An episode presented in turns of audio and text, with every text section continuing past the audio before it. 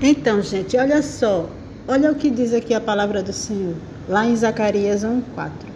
Ele diz assim, ó: Assim diz o Senhor dos Exércitos: Tornai-vos para mim, diz o Senhor dos Exércitos, e eu me tornarei para vós, diz o Senhor dos Exércitos. Convertei-vos agora dos vossos maus caminhos e das vossas más obras. Então, isso quer dizer o quê? Isso quer dizer que não existe comunhão com Deus sem arrependimento do pecado. Assim como não se pode permanecer salvo vivendo na injustiça. Deus, ele nos dá essa condição de nos tornarmos para ele. Por quê? Porque de uma certa forma nos distanciamos dele. Muitas vezes estamos ali, né, na igreja, mas estamos distante, distante de Deus. Já não nos alegramos mais né, com, com nossos irmãos.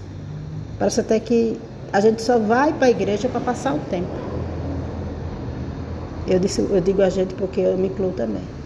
E tudo isso Deus percebe e se entristece. Por quê? Porque esse distanciamento e frieza nos irá afastar dele. E, e a falta de entrega e de, e de envolvimento com Deus nos deixa vulnerável à cilada do diabo.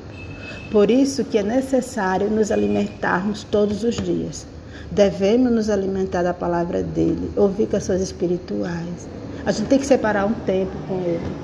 Por quê? Porque assim como o nosso corpo precisa de um alimento, necessita de alimento, o nosso espírito também precisa, o nosso espírito também precisa.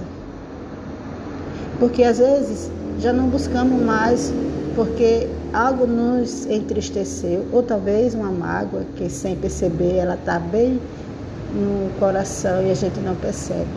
E isso pode crescer e fazer uma ferida enorme. E pode fazer você se afastar da presença de Deus. Mas Deus é tão misericordioso que Ele está chamando. Volte-se para Ele agora. Ele diz: Tornai-vos para mim. Quando você se torna para Deus, você está dizendo: Eis-me aqui, Senhor. E é isso que Deus quer ouvir da nossa boca. Eis-me aqui, Senhor. Porque essa é a condição para que Deus, para que Deus volte-se para você, tornando-se para Ele. Quando você se entrega a Deus 100%, você tem as bênçãos dele em sua vida. Agora pensa comigo. Tu já imaginou Deus, o soberano, voltando-se para você? Gente, é muito glorioso. É muito glorioso. Somente Deus pode nos proporcionar isso. Oh, xará. A entrega 100% a Deus faz você forte. Você é especial. Claro que, mesmo nos tornando para Deus, vamos passar por dias difíceis e mal, mas nós venceremos. Não precisa ninguém saber da sua real condição que você está vivendo. Não saia por aí contando sua vida para ninguém. Entendeu? Porque Deus já conhece.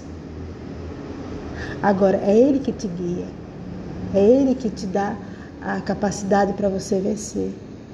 Então você tem que tornar-se para Ele. Você tem que tornar sua vida para Ele. É sua vida pela vida de Deus. E para que isso aconteça, tem que ter o sacrifício.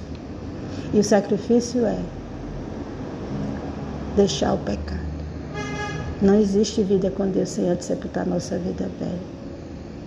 Temos que largar tudo, o que impede de nos tornarmos para Ele.